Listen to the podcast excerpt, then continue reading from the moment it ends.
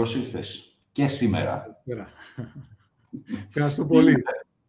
Πώς είναι τα πράγματα εκεί που βρίσκεσαι; Σλοβενία, ε, παραδόξως έχει καλύτερο καιρό από την Ελλάδα. Οπότε καταλαβαίνω εκεί πέρα υπάρχουν χιόνια, υπάρχει κρύο.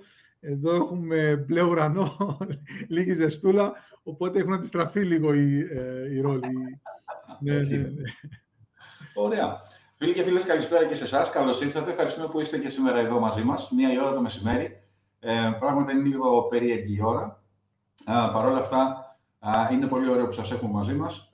Έτσι κι αλλιώς όσοι δεν καταφέρνουν να συνδεθούν σήμερα και να είναι εδώ, θα αποστολεί μετά η μαγνητοσκόπηση. Mm-hmm. Να ξεκινήσουμε, μιας και είμαστε ήδη στον, στον αέρα, θυμάμαι και λίγο στο, στο Facebook, έτσι για λίγη ώρα. Αυτό που α, θα ήθελα να πω έτσι ξεκινώντας είναι τα εξής. Πριν ξεκινήσουμε τις εισαγωγές και με το ποιος είναι ο Μόρφης, ποιος είμαι εγώ και τι κάνουμε και τι να περιμένετε σήμερα οι περισσότεροι από εσάς, αν όχι όλοι, έχετε λάβει ένα email στο οποίο σας ε, στείλαμε και έναν σχετικό οδηγό εφαρμογής των Human Factors στα προγράμματα επιχειρησιακής αριστείας. Στην περίπτωση λοιπόν που α, αποφασίσατε να ακολουθήσετε την συμβουλή Παύλα Προτροπή και να διαβάσετε αυτόν τον οδηγό ερχόμενοι στο σημερινό webinar, ένα από τα πολύ ωραία πράγματα που θα περιμέναμε να συμβούν είναι να α, μας θέσετε τις ε, ερωτήσεις σας σε αυτήν την δυναμική συζήτηση που θα κάνουμε σήμερα με τον Μόρφη. Δεν, θα είναι, δεν είναι ένα στημένο webinar όπως συνήθως α, συμβαίνει α, και έχουμε κάνει και εμείς στο παρελθόν. Είναι μια συζήτηση η οποία θα έχει πάρα πολύ πρόκληση, α, θα προκαλεί ουσιαστικά ο ένας τον άλλον επάνω σε θέματα τα οποία αφορούν τις επιχειρήσεις και τους ε, οργανισμούς, ξεκινώντας από τις μικρότερες και φτάνοντας στις μεγαλύτερες, μιας και ξέρω ότι έχουμε και αρκετούς καινούριους ε, φίλους που πρώτη φορά μας βλέπουν, οπότε σε αυτή την προσπάθεια φέρτε μας ερωτήσεις σας, προκαλέστε μας, μέχρι και αμφισβητήστε μας, αν θέλετε. Δεν υπάρχει κανένα α, πρόβλημα.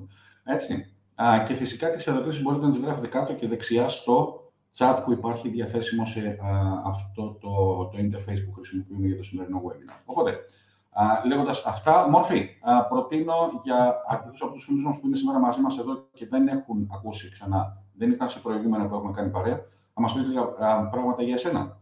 Ωραία, ναι.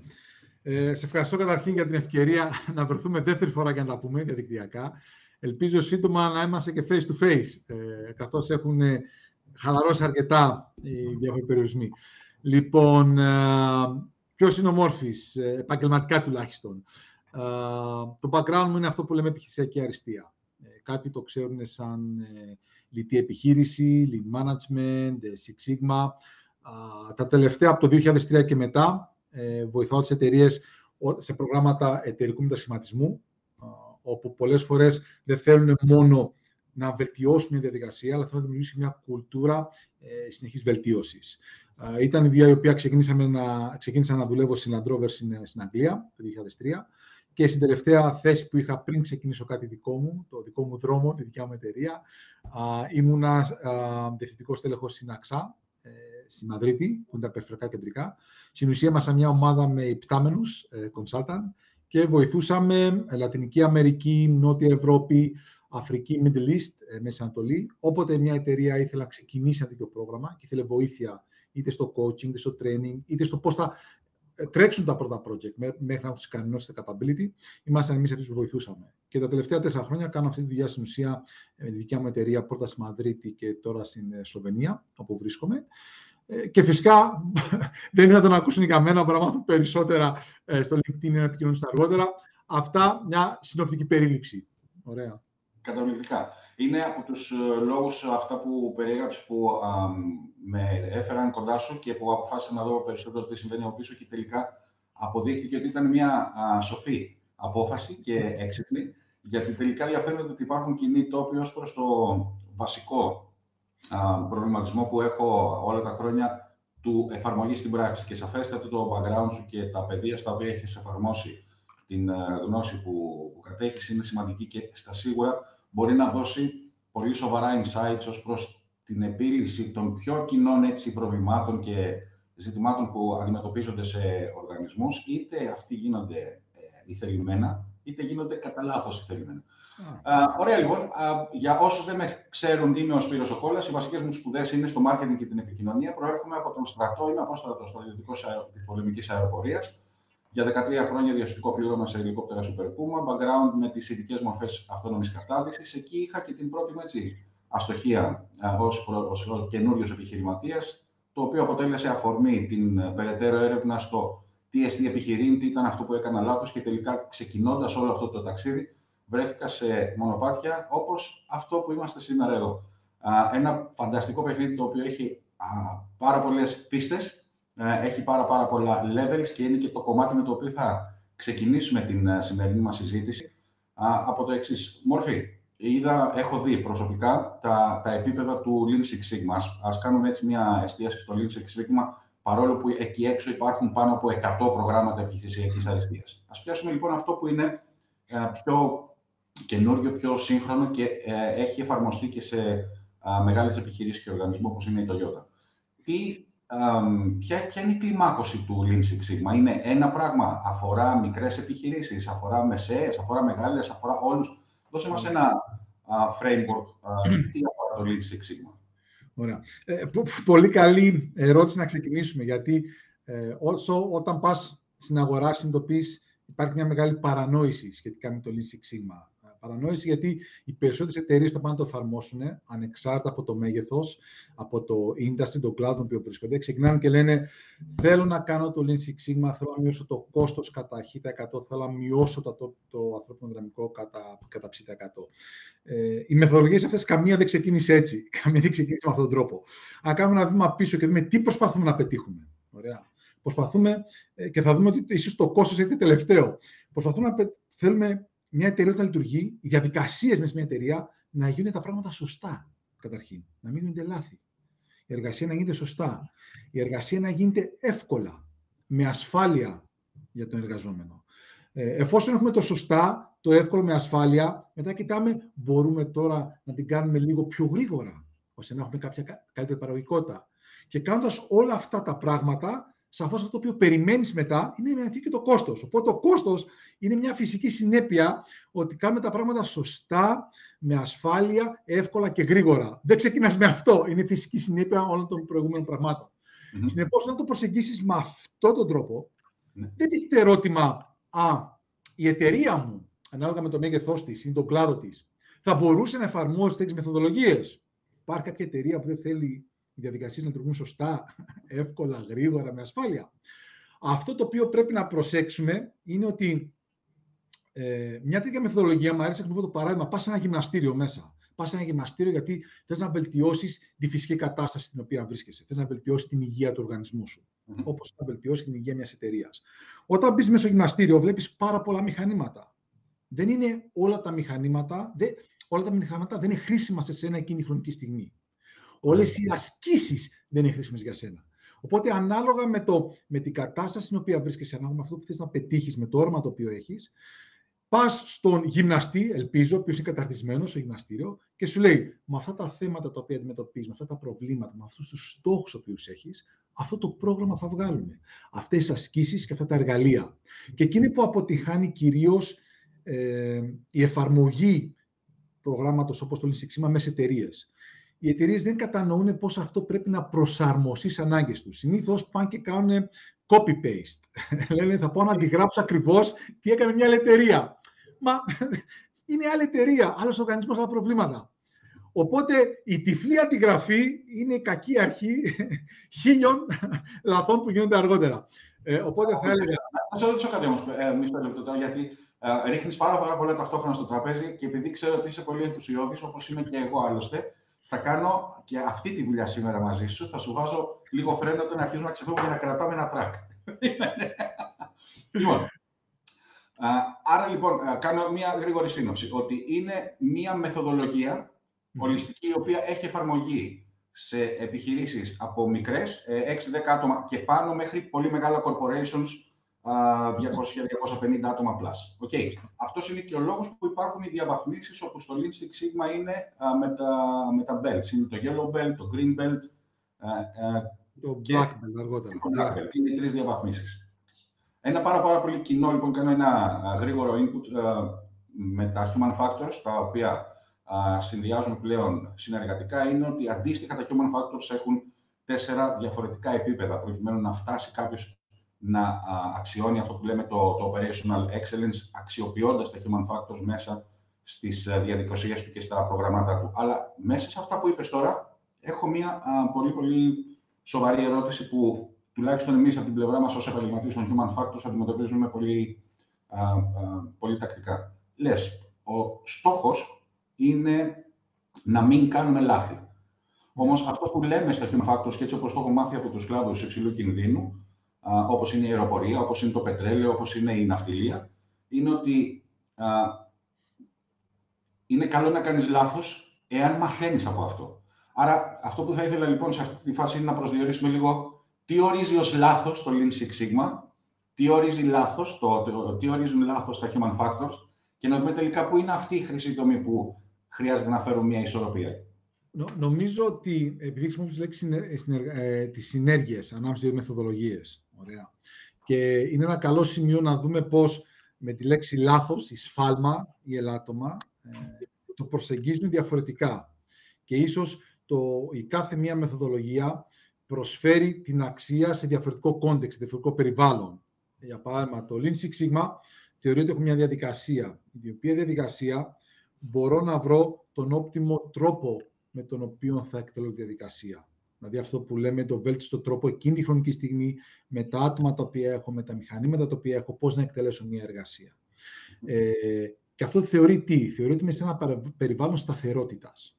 Οπότε σε ένα περιβάλλον σταθερότητας, όπου οι περισσότεροι παράμετροι είναι φιξαρισμένοι, mm-hmm. όπου γνωρίζω τους περισσότερους παράμετρους, θα πρέπει να μπορώ να βρω τον καλύτερο δυνατό τρόπο που ελαχιστοποιεί, αν όχι ε, εξαλείφθη τον κίνδυνο να κάνω λάθος. Και στα human factors, και θα, με, θα πεις περισσότερα εσύ και θα γνωρίσεις καλύτερα, το περιβάλλον στο οποίο καλείσαι να δουλέψεις είναι τελείως διαφορετικό. Έτσι, έχει, έχει, περισσότερο, έχει περισσότερη αβεβαιότητα και έχει περισσότερο στρες. Οπότε, εκεί πέρα, ε, δεν νομίζω και διόρθωσε να κάνω λάθος σε αυτό το οποίο λέω ότι είναι το θέμα πώς σε εκείνη την κατάσταση θα πάει στην καλύτερη δυνατή απόφαση. Έτσι, φαντάζομαι. Ολός. Ε, γιατί εκεί είναι που, αυτό είναι που ήθελα να, να φωτογραφίσουν μέσα από αυτόν τον τρόπο που επιλέξαμε σήμερα να βρεθούμε διαδικτυακά. Ότι α, ναι, αυτό το οποίο πρέπει να ενυπάρχει ουσιοδός είναι το, το σύστημα, η μεθόδευση ως προς το πώς να εκτελείται μια διαδικασία. Δεδομένου όμως ότι την εκτέλεση της διαδικασίας την αναλαμβάνουν οι άνθρωποι και ξέρουμε πάρα, πάρα πολύ καλά ότι υπάρχουν πάρα πολλά εκτός από τα θέματα του πόσο καλός είναι κάποιος, το οποίο είναι πάρα, πάρα πολύ σημαντική παράμετρος, δεν έχει σημασία το πόσο καλός είναι κάποιος στη δουλειά του και πόσο καλά είναι τεχνικά καταρτισμένος. Έχει φανεί, έχει αποδειχτεί στο πέρασμα των χρόνων ότι ακόμα και οι καλύτεροι κάνουν λάθη. Έτσι εξηγούνται ναυάγια, πτώσεις αεροσκαφών και άλλα τέτοια πράγματα που έχουμε δει κατά καιρούς. Άρα, αυτό, το οποίο θέλω, αυτό στο οποίο θέλω να εστιάσω είναι ότι ε, ναι, στο process πρέπει να ληφθούν υπόψη λοιπόν τα θέματα των human factors ως προς την αλληλεπίδραση των ανθρώπων που συμμετέχουν μέσα σε αυτό το process προκειμένου να εξασφαλίσουμε ότι θα αυξήσουμε τις πιθανότητες να φέρουμε το αποτέλεσμα που έχει προσδιοριστεί από τον οργανισμό, γνωρίζοντας ότι οι τωρινές συνθήκες που καλούμαστε να λειτουργήσουν μέσα στο επιχειρήν είναι, χαρακτηρίζονται, έχουν χαρακτηριστικά υψηλού κινδύνου, στρες, έτσι, από volatility, από uncertainty, από ambiguity, από, δεν θυμάμαι τους ελληνικούς όρους. οπότε το πλαίσιο είναι αυτό το οποίο ήθελα να φωτογραφήσουμε. Και ε, να, να, να προσθέσω απλώς επειδή χρησιμοποιήσει το continuous improvement, συνεχή βελτίωση. Ωραία. Mm. Ε, σαφώς και στις δύο, ε, ε, και, και οι δύο μεθοδολογίες, αυτό το οποίο προάγουν, είναι ότι ε, από, από το λάθος ή την αστοχία πρέπει να μάθουμε και να βελτιωθούμε. Και εκεί που έχει μεγάλη συνέργεια είναι ότι κυρίως όταν κάποιος πάει να κάνει ε, ένα μάθημα πάνω σε Lean Six Sigma, μια μεθοδολογία, μαθαίνει κυρίως το τεχνικό κομμάτι. Πώς ε, αναλύω μια διαδικασία, πώς ε, βρίσκω τον βέλτιστο τρόπο, πώς βλέπω τα potential root causes, τους λόγους για τους οποίους αποτυχεί η διαδικασία. Αλλά τις περισσότερες φορές δεν προετοιμάζει το άτομο ή την εταιρεία πώς εμείς σαν άτομα θα συνεργαστούμε. Σαν άτομα θα επικοινωνήσουμε, σαν άτομα θα δουλέψουμε μαζί, όπου το στρες μπορεί να μην είναι εξωτερικός παράγοντας, μπορεί να είναι και το στρες ότι του, του, του εγωισμού του, μη φάνηκε έκανα εγώ το λάθος, ή ότι φταίω κάτι εγώ, μη φάνω εγώ αδύναμος. Πώς μπορεί η ομάδα αυτή να λειτουργήσει με έναν τρόπο ώστε να έχει μια σωστή και αποτελεσματική επικοινωνία για προχωρήσει μπροστά; Και εκείνη η μεγάλη συνέργεια που φέρνει το Human Factors σε συνδυασμό με το Lean Six Sigma, δίνει το κομμάτι, το, το, το soft element των ατόμων και της αλληλεπίδρασης, το οποίο λείπει πολλές φορές όταν κοιτάς απλώς τη μεθοδολογία σαν επίλυση προβλήματος, operating problems. Καταπληκτικό. Αναφέρεστε δηλαδή στο, σε αυτό που λέμε στους οργανισμούς στο θέμα της ψυχολογικής ασφάλειας, που είναι ο λόγος που κάνει τους ανθρώπους να φοβούνται το να μην κάνουν λάθος, να φοβούνται να, να αστοχήσουν. Α, αλήθεια, πώς, ε, πώς το έχεις βιώσει μέσα από την ε, πρακτική σου εμπειρία, πώς έχεις βιώσει την έλλειψη ψυχολογικής ασφάλειας και πόσο όταν δεν υπάρχει μέσα σε μια επιχείρηση, σε έναν οργανισμό που αναλαμβάνει να δουλέψει μαζί, έχεις δει ότι επηρεάζει τα δικά σου αποτελέσματα ως επαγγελματίας, κατ' επέκταση και του προγράμματος της μεθόδου Lean Six Sigma. Ε, βασικά η ψυχολογική ασφάλεια θα έλεγα ότι είναι στο, στο, στο κέντρο ε, όλων των ενεργειών των οποίων κάνουμε. Γιατί είναι το πιο σημαντικό σημείο, το, το πιο σημαντική παράμετρος. Γιατί φαντάσου το γεγονός, πας σε μια εταιρεία, τι προσπαθείς να κάνεις, προσπαθείς να βελτιώσεις τη λειτουργία της εταιρείας. Για βελτιώσεις τη λειτουργίας της εταιρείας θα πρέπει να εντοπίσεις πού γίνονται τα λάθη, πού είναι οι διαστοχίε και μέσω μιας συζήτησης και ανάλυσης να βρεις τι κρύβεται από πίσω και να πάρεις ενέργεια να το βελτιώσεις. Αν τα άτομα δεν έχουν την ψυχολογική ασφάλεια να δείξουν τα λάθη, να συζητήσουν ανοιχτά τα λάθη, ε, αυτό που συμβαίνει κατά κύριο λόγο είναι δύο πιθανά αποτελέσματα. Πρώτον, ε, παίρνεις λάθος αποφάσεις, το πρόβλημα δεν λύνεται και εν πάρτα του χρόνου γίνεται χειρότερα. ή το λύνει το πρόβλημα, αλλά αντί να το λύσεις μέσα σε ένα μήνα, το λύσεις μετά από πέντε μήνες, γιατί είσαι μόνος στη ζούγκλα και ψάχνεις. Δεν έχεις κατεύθυνση, δεν έχεις πηξίδα. Οπότε, ε, τις περι... όταν πάμε σε εταιρείες, το πρώτο πράγμα που να καταλάβουμε είναι ότι ποια είναι η κουλτούρα της εταιρείας και πώς η εταιρεία λειτουργεί με το transparency, με την πληροφορία, με τη διάχυση πληροφορίας, με το να, να, πούμε, να βάλουμε αυτό που λέμε την καυτή πατάτα πάνω στο τραπέζι και να τη συζητήσουμε. Okay. Και όταν ξέρεις ότι η κουλτούρα, είτε εθνικά είτε στην εταιρεία της συγκεκριμένη, είναι προβληματική, δεν ξεκινάς επίλυση προβλήματος. Προσπαθείς πρώτα να βρεις έναν τρόπο να δημιουργήσεις την εμπιστοσύνη, το trust, έτσι ώστε να μπορείς να έχεις ποιοτική συζήτηση. Γιατί αν δεν έχεις ποιοτική συζήτηση, τζάμπα, ε, τζάμπα χρόνος, τζάμπα κόπος, τζάμπα χρήματα, ξέρει η εταιρεία.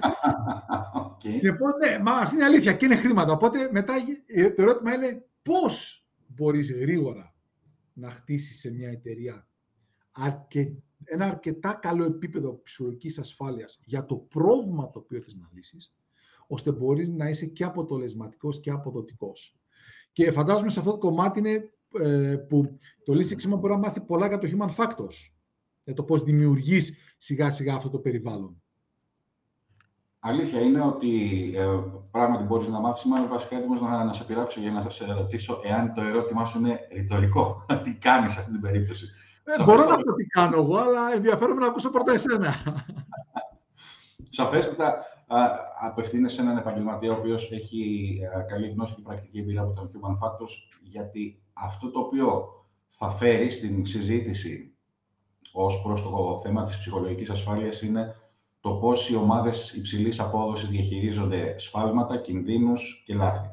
Άρα λοιπόν με πρακτικά και υπαρκτά παραδείγματα, αλλά και μεθόδους που αξιοποιούνται από τέτοιες ομάδες, όπως αυτές που ανέφερα προηγουμένως, ερχόμαστε να εξετάσουμε την πιθανότητα του πόσο γρήγορα μπορεί να να αλλάξουν πράγματα και καταστάσεις μέσα σε έναν οργανισμό, τα οποία είναι ευρεωμένα εδώ και καιρό, είναι κερισμένες έτσι παλιές κακές συνθήκες, με, το, με την αιχμή του δόρατος να είναι το normalization of deviance, η κανονικοποίηση της παρέκκλησης, το οποίο υποδηλώνει ότι εμείς έτσι το κάνουμε εδώ. Όταν λοιπόν έρχεσαι να συγκρουστείς με το εμείς έτσι το κάνουμε εδώ ή έτσι το κάνει ο κλάδος, έτσι το κάνουν και οι άλλοι, εκεί πραγματικά γίνεται η, η δουλειά αρκετά α, δύσκολη. Οι τρόποι με τους οποίους ε, επιλύεται είναι σαφέστατα περνώντας από τα στάδια, από τις ε, κλίμακες των, ε, των επίπεδων ανάπτυξης και εκπαίδευσης των ανθρώπων επάνω στα θέματα των ανθρώπων παραγόντων, τα οποία είναι πάρα, πάρα πολύ σύνθετος κλάδος και γι' αυτό υπάρχουν τόσο τα τέσσερα επίπεδα των human factors, τα οποία συνεργάζονται με τα τέσσερα επίπεδα, με τα τέσσερα επίπεδα της ψυχολογικής ασφάλειας. Αλλά περιπτώσεις, αν θέλεις, μοιράσου μαζί μας. Με ποιο τρόπο μέχρι στιγμής το έχεις χειριστεί και πόσο ικανοποιημένος είσαι από τα αποτελέσματα, όχι σε ατομικό επίπεδο, δηλαδή αν πιστεύεις ότι θα μπορούσαν να είναι καλύτερα αν συνέτρεχαν κάποιες προποθέσει. ε, πώς δημιουργείς ψυχολογική ασφάλεια. Νομίζω έχει πολύ trial and error. Δοκιμάζεις και βλέπεις τι δουλεύει όχι. Αν το δώσει σε επίπεδο ομάδας, δηλαδή πολλές φορές βρέθηκα σε μια καινούργια ε, θέση, εταιρεία, είχαμε ομάδα, έπρεπε να δουλέψουμε σε περιβάλλον με στρες, με πολλή δουλειά, με αβεβαιότητα, με πολλές δυσκολίες. Και αυτό το οποίο θέλεις είναι η ομάδα να μπορεί να πάει στιγμή να μοιράζεται την πραγματική κατάσταση των διαφόρων project προγραμμάτων. Ε, ο καλύτερος τρόπος, πιστεύω ένας από τους ε, καλύτερους τρόπους, είναι ε, να δώσεις ε, το παράδειγμα εσύ. Οπότε mm-hmm. πολλές φορές, απάντησαμε και μετά όταν είχα, είχα και εγώ την ασφάλεια να το κάνω, ε, όταν είχα μια καινούργια ομάδα, καθόμουν και συζητούσα μαζί τους ποιο ήταν το μεγαλύτερο λάθος που είχα κάνει επαγγελματικά σε κάποιο project, σε μια θέση την οποία είχα, ποια ήταν η συνέπεια στην εταιρεία ή στο τμήμα, εκεί αποδεικνύεις και ότι μοιράζει ένα παράδειγμα που πραγματικά είχε σημαντικές συνέπειες, ναι. Τι έμαθα από αυτό και πώς άλλαξα μετά είτε τη συμπεριφορά, πρέπει να αλλάξω συμπεριφορά, ή πώς άλλαξα τρόπο τον οποίο εκτελούσα μια εργασία. Mm-hmm. Οπότε, ε, ας πούμε, ο υπεύθυνος, θες να πεις ο manager, ο leader, οποιαδήποτε ε, λέξη θες να χρησιμοποιήσεις, είναι αυτός ο οποίος πρέπει πρώτα να μοιραστεί. Είναι αυτός πρώτα που πρέπει να δείξει ευάλωτος ή ευάλωτη και να πει λάθη γίνονται. Αυτό το λάθος έκανα, αυτό έμαθα και, και να περάσει το μήνυμα ότι δεν περιμένεις στην ομάδα να μην γίνονται λάθη. Λάθη mm. περιμένει να γίνουν. Και ότι δεν είναι το θέμα να, να τιμωρηθεί κάποιος, ότι ξέρεις, αν έκανα κάποιο λάθος παραδεχτώ, θα σε τιμωρήσω, γιατί έχουμε μάθει ποιος φταίει. Όταν πας σε μια εταιρεία και λένε έγινε λάθος, πρέπει να ακούσει ποιος φταίει γι' αυτό, ποιος είναι υπεύθυνος. Μας ενδιαφέρει αυτό. Μας ενδιαφέρει μόλις το εντοπίσουμε να το uh, παρουσιάσουμε, να το συζητήσουμε, να πάρουμε γρήγορα τη δράση που χρειάζεται και να μάθουμε ώστε να μην επαναληφθεί ή να μειωθεί η συχνότητα. Και αυτό το οποίο θα πρέπει πιθανό να κρατήσεις υπόλογα τα άτομα δεν είναι ότι δεν θα κάνουν λάθη, αλλά το πώς θα συμπεριφερθούν όταν το λάθος γίνει και πώς θα δουλέψουν μαζί σου ώστε το λάθος να, ε, να, να, να αντιμετωπιστεί κατάλληλα. Ε, είναι αυτό το... Ώστε, ναι. Να σε Λες ε, σπουδαία πράγματα. Ε, και επειδή δεν σε προλαβαίνω, σημειώνω και ακούω. Ε, είναι, είναι... πιο συχνά, πιο συχνά, πιο αργά. Το λέω, το λέω με την πολύ καλή έννοια. Καταλαβαίνω ότι αναφέρεσαι στο, στο θέμα λάθος, το οποίο έτσι ξεκινήσαμε και την συζήτησή μας. Άρα, αρχίζουμε και δίνουμε μία υπόσταση στο θέμα τελικά τι εννοούμε λάθος. Ε, καταλαβαίνω ότι μέχρι στιγμής ο τρόπος που το έχεις βιώσει είναι ότι υπάρχει αυτό το προσπαθούμε να βρούμε ποιος έχει κάνει το λάθος, να το καταδείξουμε και να κατά τα άλλα συζητήσουμε με ποιο τρόπο δεν θα το επαναλάβουμε στη συνέχεια. Το οποίο μας φέρνει σε δύο, α, καινούρια, σε δύο προεκτάσεις αυτού του πράγματος. Το ένα είναι το πώς έχεις βιώσει το capacity που έχουν οι εταιρείες, οι επιχειρήσεις και οι οργανισμοί, έτσι ώστε να μπορούν να κάνουν λάθος, να κάνουν αυτό το trial and error, να κάνουν αυτό το fail safe. Το ένα είναι αυτό, το, το πρώτο κομμάτι. Και το δεύτερο, αφού μας μοιραστεί με ποιο τρόπο το έχεις βιώσει, το σε ποιο βαθμό υπάρχει, πώς αυτό το πράγμα ισχυροποιείται μέσα από τις επαναλήψεις, τις διδακτικές. Δηλαδή, έχουν διαμορφώσει οι μεγάλες επιχείρησεις και οι οργανισμοί τρόπους έτσι ώστε να κάνουν αυτό που στα γυμναστήρια ή οι αθλητές κάνουν, που λέμε προπόνηση, έτσι ώστε να μάθεις να κάνεις λάθος. Αυτό είναι κάτι που έμαθα καλά εγώ, ε, για παράδειγμα. Ωραία. Να ε, πριν πάμε ε, στην αντιμετώπιση, πριν πάμε πώς, πώς οι εταιρείες συμπεριφέρονται, να κάνουμε μια μικρή σημείωση. Ε, συνήθως, ε, όταν μιλάμε για την ψυχολογική ασφάλεια ε, και για το να εμφανίζουν προβλήματα, μπορεί να έχει γίνει κάποιο λάθος για το οποίο εγώ ε, αισθάνομαι υπεύθυνος, για παράδειγμα, ε, αλλά πολλές φορές μπορεί να μην είναι προσωπικό λάθος, αλλά τρέχεις ένα project, είσαι υπεύθυνος για μια ομάδα, συμβαίνει κάποιο πρόβλημα. Δημιουργείται κάποιο πρόβλημα. Υπάρχει φόβος να θέσουμε το πρόβλημα, γιατί, είτε γιατί οι άλλοι θα, μας, θα, θα πιστεύουν λιγότερο σε εμάς ή θα μας αδικήσουν ή θα μας κατηγορήσουν. Οπότε γενικά υπάρχει ένα γενικό θέμα το οποίο ίσως έχει να κάνει και με το πώς από μικρή έχουμε μεγαλώσει διάφορες κουλτούρες, γιατί νομίζω διάφορες κουλτούρες, διάφορες ε, σε διάφορες γεωγραφίες, να το πω έτσι, ε, υπάρχει ε, μεγαλύτερη, λιγότερη ψυχολογική ασφάλεια για το θέμα αυτό. Ε, έχει να κάνει με το πώς θέτω ένα πρόβλημα ή κακά νέα για να τα συζητήσουμε με έναν τρόπο επικοδομητικό. Όπου έχουμε reporting Ορίστε. Έχουμε, έχουμε μηχανισμούς reporting, έχουμε software που κάνουμε reporting. Ναι. στείλε ένα email, στείλε ένα email, γράψε λίγο διαφορετικά, ποιος ξέρει τι κατάλαβε, βάλτε το το χαλί, προχωράμε. Ε, τώρα, ε, οι εταιρείες, ε, οι περισσότερες ε, δεν μπορώ να πω ότι ίσως αν πει κάποιος, η εταιρεία ΑΒΓ έχει μεγάλη ψυχολογική ασφάλεια σαν εταιρεία, νομίζω πολύ λίγα παραδείγματα, ε, πολύ λίγα παραδείγματα θα βρούμε. Γιατί... Ορίστε. Μόλις το 7% στον κόσμο. γιατί, γιατί επί από 20-30 χρόνια, το management τα 20-30 χρόνια και παραπάνω μες εταιρείες, δεν είχε την έννοια ψυχολογική ασφάλειας, δεν είχε την έννοια του δοκιμάζουμε και ας αποτύχουμε, δεν πειράζει, μαθαίνουμε. Mm-hmm. Είχε να κάνει με το γεγονός ότι πρέπει να δείξουμε την εικόνα του Superman ή τη Superwoman, η Wonder Woman, να το πω σωστά, γιατί μόνο έτσι θα μπορέσουμε να πάρουμε μια προαγωγή, μόνο έτσι θα μπορέσουμε να πάρουμε μια αύξηση, μόνο έτσι θα μας εκτιμήσουν. Και αυτό δεν είναι μόνο σε εταιρείες. Δεν ξέρω αν μας σκεφτεί. Σχολείο. Αν mm. κάνεις μια ερώτηση που οι μαθητές, οι συμμαθητές δεν θεωρήσουν έξυπνοι, ή αν δώσεις μια απάντηση λάθος, θα γίνει το χαμόγελο, το γέλιο, θα σε πειράξουν, θα σε κοροϊδέψουν, αρχίσει και ντρέπεσαι, φοβάσαι. Την επόμενη φορά πας να μιλήσεις, και αν πω λάθος, για αν θυμώσουν. Οπότε το, το πρόβλημα είναι λίγο σύνθετο. Δεν αφορά μόνο. Δηλαδή, οι εταιρείες πολλές φορές, η κουλτούρα μέσα μια εταιρεία είναι κουλτούρα που είναι μέσα στην κοινωνία. Είναι η κουλτούρα μέσα από την οποία έχουμε μεγαλώσει. Αυτό θα αρέσει πολύ στη φίλη μας τη Στέλλα που είναι σήμερα μαζί μας εδώ και στη. Την είδα, ναι. Οπότε, όταν πας να αλλάξεις τέτοιες συμπεριφορές που λειτουργούν ναι. αυτόματα, δεν αλλάζουν μια μέρα στην άλλη. Οπότε θα έλεγα ότι αυτό το οποίο κοιτάς είναι να βρεις οι leader μέσα στην εταιρεία πώς έχουν το παραδειγμα και πώς βοηθάνε σιγά σιγά να αλλάξει η εταιρεία μέχρι ενός σημείου που έχεις αρκετούς ε, που πιστεύουν στον καινούριο τρόπο σκέψης, στον καινούριο τρόπο λειτουργίας που αρχίζουν και επηρεάζουν ε, περισσότερο την εταιρεία. Συνεπώς, σε εταιρείες ψάχνω να βρω τους leaders οι οποίοι μπορούν πραγματικά με τη συμπεριφορά τους να δείξουν ότι αυτός είναι ο κατάλληλος τρόπος λειτουργίας. Και βασίζεσαι και ξεκινώντας από εκεί πέρα και επηρεάζοντας τους opinions leader, αυτοί που έχουν μεγαλύτερη δύναμη στην εταιρεία, προσπαθεί σιγά σιγά να φέρεις αυτή την αλλαγή. Ωραία. Αλλά το capacity, αλήθεια είναι ότι υπάρχει το intention, υπάρχει η πρόθεση, αλλά πολλές φορές η πρόθεση δεν συνοδεύεται με πράξεις. Δεν ξέρω από δικιά σου πλευρά ε, πώς το βλέπεις το κομμάτι αυτό μες εταιρείες όταν, ε, όταν μπαίνει και να το δημιουργήσετε στα πλαίσια του Human Factors. Συνήθως το λέω στους, uh, στις επιχειρήσεις και στους uh, seniors, στους executives που uh, χρειάζεται να δουλέψουμε μαζί τους, το φέρνουμε παραδείγματα από την εμπειρία που έχω από το στρατό. Mm καθημερινότητα, η ρουτίνα στο στρατό είναι α, ημερήσιο πρόγραμμα εκπαίδευσης, το οποίο είναι αυτό που στον αθλητισμό, στα σπορ, το λέμε προπόνηση. Αλλήμον μα, αν σαν ειδικό τμήμα που είχα την χαρά και την τύχη να, να υπηρετήσω για 13 χρόνια, περιμένουμε πότε θα εμφανιστεί το περιστατικό για να επέμβουμε. Τότε εκεί θα θρυνούσαμε απλά, ε, όχι τραυματίες, θα θρυνούσαμε θύματα στην κυριολεξία. Έτσι δεν υπάρχει ίγνωση υπερβολής.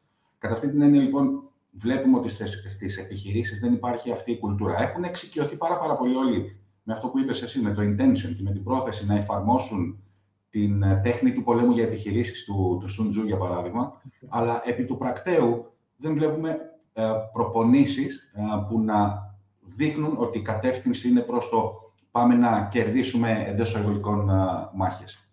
Αυτή είναι, η, αυτή είναι η δική μου η εμπειρία. Και βοήθησε με, ε, επιβεβαίωσε το. Ε, ανέφερες κάτι πολύ σημαντικό, ότι δεν μπορούμε να περιμένουμε ε, να πάει κάτι στραβά για να μάθουμε. Mm. Και αυτό είναι το concept, ε, μια, μια από τα πράγματα που λείπουν πολύ από τις επιχειρήσεις είναι το near misses, το παραλίγο λάθος. Δηλαδή, ε, εφόσον πάνε καλά τα πράγματα, δεν τα αγγίζουμε να καταλάβουμε αν αποτύχει πήγαν καλά ή όχι. Παιδί μου, καλά πήγα, τι το σκαλίζεις τώρα, άστο. Mm. Ε, ε, μα δεν μαθαίνεις μόνο, δεν μαθαίνεις μόνο από το τα, τα πράγματα πάνε λάθος, υπάρχει πρόβλημα.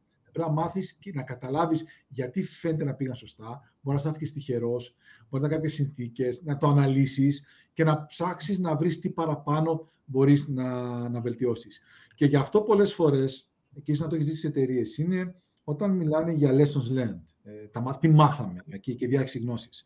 Μιλάω τώρα με δύο εταιρείες, μία στην Ολλανδία και μία στην Ελβετία, και έχουμε μια ενδιαφέρουσα συζήτηση. Γιατί λέει, ε, πάμε ε, και λέμε καλά παραδείγματα Λέω, μα τι να το κάνω καλά παραδείγματα, το, το beautification concept, ότι δείτε μας τι ωραίο.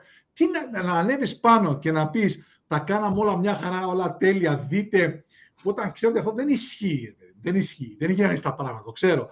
Ε, και να δείτε ποιος είναι ο πιο όμορφος ή πιο όμορφο. Ποιος είναι ο λόγος. Όχι, δεν θα λέτε τι πήγε καλά. Θα σηκώνεστε να λέτε τι λάθος κάνατε, τι μάθατε από το λάθος και πώς θα κάνετε τα πράγματα διαφορετικά. Γιατί μοιραζόμενοι τα λάθη είναι που δημιουργείς ψυχολογική ασφάλεια.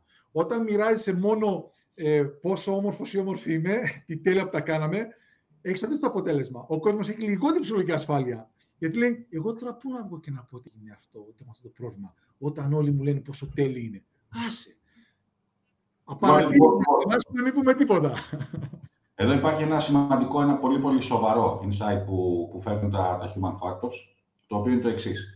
Σε άκουσα με προσοχή, καταλαβαίνοντάς πλέον από τον, από τον καιρό που μιλάμε, ότι αυτό το οποίο δίνουμε, προσπαθούμε να δώσουμε έμφαση είναι στο, στο λάθος. Η διαφορετικότητα που φέρνουν τα human factors είναι ότι εφόσον έχεις δημιουργήσει το capacity να κάνεις δοκιμές, να κάνεις προπονήσεις, μην εστιάζεις στο, στο λάθος, αλλά εστίασε στο πώς το λάθος θα το φέρεις στα πλαίσια, κοίτα τις σου φέρνω τώρα, κοίτα, συγκεντρώσω, πώς θα φέρει στα πλαίσια του meeting.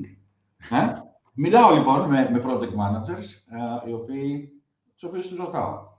Ε, κάνετε meeting πριν από, πριν από το project; Ναι, λέει βέβαια. Κατά τη διάρκεια του project, σαφέστατα. Στο τέλος, κάνουμε. Κρατάτε αρχείο από το κάθε meeting; Ε, όχι. Ε, σε, στο επόμενο project, ε, κάνετε briefing, ε, κάνετε meeting. Ε, ναι. Και ποια θέματα από τα προηγούμενα συζητάτε; Ε, τι θέλω να πω, πού θέλω να καταλήξω; Αυτό το οποίο ισχύει πράγματι είναι αυτό που είπες, ότι α, οι άνθρωποι μεταχειρίζονται το lessons learned, ενώ στην πραγματικότητα είναι απλά lessons identified. Για να γίνει κάτι lesson learned, θα πρέπει, εφόσον έχεις ισχυροποιήσει τις καλές πρακτικές, να πάρεις αυτό το οποίο, ας το πούμε, ας το ονοματίσουμε τώρα για την εξυπηρέτηση του, της συζήτησης, λάθος, και να κάτσεις να εξετάσεις, α, όχι γιατί έγινε λάθος, αλλά τι συνέβαινε εκείνη τη στιγμή που έκανε την απόφαση να φαίνεται σωστή. Και αυτό είναι το οποίο θα οδηγήσει την αλλαγή της συμπεριφοράς και της κουλτούρας που συζητάμε τόση ώρα και είναι αυτό το οποίο βοηθάει στο να κάνουμε αυτό το transformation που λέμε σταμάτα να ασχολείσαι με το λάθος, μην ψάχνεις να βρεις το λάθος, αλλά έλα να ψάξεις να βρεις τι ήταν αυτό που τότε το έκανε λογικό. Ναι, ναι. ναι. Και ίσως, ε, ε, θυμόμενος μια κουβέντα που είχαμε πρόσφατα, μου ανέφερε ότι πολλές φορές εκείνη την χρονική στιγμή ε, είναι στην ουσία η απόφαση παίρνεται με γνώμονα να χαϊδέψω τα αυτιά, είναι ευχαριστήσω κάποιον προϊστάμενο ή ανώτερο και να ακούσει αυτό το οποίο θέλει να ακούσει. Σαν, σαν, σαν μοχλός. Έφερες το, έφερες το, α, πώς το λένε, α, αυτός το human factors το λέμε, α, το, το, το, το, satisficing. Ναι, ναι, ναι, σωστά. Και θα απαντήσω τώρα με την πάσα που έκανες στον φίλο μα τον Κωνσταντίνο, τον Τετερή, που είναι σήμερα μαζί μας. Κωνσταντίνο, χαίρομαι πάρα πολύ που είσαι εδώ. Ε, Κωνσταντίνε, το satisficing λοιπόν είναι ένα φαινόμενο το οποίο α, σημαίνει το εξής. Ενώ ξέρω ποια είναι η πιο συμφέρουσα λύση, η απόφαση που πρέπει να πάρω, πρέπει να, να ταυτόχρονα να, να ικανοποιήσω και τον εργοδότη, να ικανοποιήσω τον προϊστάμενο, να ικανοποιήσω τον μάνατζερ. Οπότε εκεί, εκεί λοιπόν έρχεται μια κατάσταση όπου στρεσάρεται πάρα πολύ αυτός που πρέπει να πάρει την απόφαση και ναι, πράγματι είναι όπως το λες. Ε, οι επιχειρήσεις έχουν καθημερινά οικονομικούς στόχους και ε, ίσως να μην ήταν δόκιμο το παράδειγμα με το θέμα των προπονήσεων. Αλλά πες μου σε παρακαλώ κάτι. Α το σκεφτούμε ενώ από αυτήν την, την οπτική. Με πόσο ένας, ένας κινητήρας μπορεί να δουλεύει συνέχεια στο κόκκινο; Μπορεί μια επιχείρηση και το προσωπικό της να δουλεύει συνέχεια στο κόκκινο; Από τους ανθρώπους ξέρουμε ότι αν δουλεύουμε συνέχεια στο κόκκινο θα πάθουμε καρδιακή προσβολή. Οπότε το ότι μπορείς να φέρεις πωλήσεις, να φέρεις αποτελέσματα, έχει πάρα πολύ μεγάλο ποσοστό σφάλματος, γιατί αυτό το οποίο δεν εξετάζουμε και έχει να κάνει με αυτό που συζητάμε σήμερα με το Μόρφι, είναι το πόσο ποιοτικές είναι οι πωλήσεις. Εάν αναφερόμαστε σε αριθμούς και σε νούμερα, πρέπει να κάνω πωλήσεις, τότε σε αυτό στο οποίο αναφέρεσαι Κώστα, έχει να κάνει με τα θέματα ψυχολογικής ασφάλειας που λέγαμε προηγουμένως, όπου η πίεση και το στρες που υπάρχει κατά την το εργασιακό οχτάωρο είναι τέτοιο που σαφέστατα δεν επιτρέπει να ευδοκιμήσει κανένα πρόγραμμα επιχειρησιακής αριστείας, κανένα μοντέλο των human factors και κανένα μοντέλο το οποίο να μας πηγαίνει προς το 7% των επιχειρήσεων που κάνουν αυτό που λέμε ε, thrive και καινοτομούν καινοτομούμε σε υλικά, σε τεχνολογίες, αλλά στο management έχουμε αστοχήσει να καινοτομήσουμε. Το οποίο οφείλεται σαφέστατα στην πίεση των αριθμών. Έχει να κάνει με τους αριθμούς. Οπότε θα είναι χαρά μου να κάνουμε περαιτέρω συζήτηση πάνω σε αυτό. Μόρφη, δεν ξέρω αν, αν θέλεις να πεις κάτι πάνω σε αυτό που έφερε ο, ο Κωνσταντίνος στη συζήτηση. Ναι. Ε, επικεντρώνουμε στη λέξη προπόνηση. Ωραία. Νομίζω, αν το δώσω στο περιβάλλον της εταιρείας, καθώς ο άνθρωπος είναι και όν της συνήθειας, όπως υπόθηκε από κάποιον πολύ πιο έξω από εμένα, ε, είναι, είναι όν της συνήθειας. Αν φανταστούμε μια περίπτωση, ας δούμε την αξιολόγηση. Ωραία, mm. την αξιολόγηση ε, η οποία γίνεται. Και ας υποθέτω, εντάξει, ελπίζω να μην μιλάμε πλέον για δύο φορές το χρόνο κουβέντα, ε, για ένα διάλογο που γίνεται τη διάρκεια του έτους. Άμα σκεφτώ ότι ε, ο προϊστάμενος με, με, με, τον υπάλληλο, με την υπάλληλο, τα δύο άτομα αυτά, σαν ένα σύστημα, δεν είχαν ποτέ προπόνηση και εμπειρία και προηγούμενες εμπειρίες να κάνουν δύσκολες συζητήσεις, όπου ανοιχτά ο καθένας θα φέρει τα προβλήματα τα οποία υπάρχουν με μια διαδικασία, με ένα πρόβλημα, με το πώς επινώνουν μεταξύ τους. Και ξαφνικά για πρώτη φορά θέλω να υπάρχει ψυχολογική ασφάλεια και η, η ελεύθερη συζήτηση όταν μιλήσουμε για την αξιολόγηση, δεν μπορεί να γίνει ποτέ. Δηλαδή, θα πρέπει να υπάρχουν κατάλληλες εμπειρίες οι οποίες θα δημιουργήσουν βήμα-βήμα και τόσο σαν προπόνηση, ώστε όταν θα έρθει η πιο καυτή πατάτα που συζητάμε τώρα, πιο δύσκολα θέματα ή πιο ευαίσθητα θέματα, να μπορούμε να έχουμε μία καλή ποιοτική συζήτηση.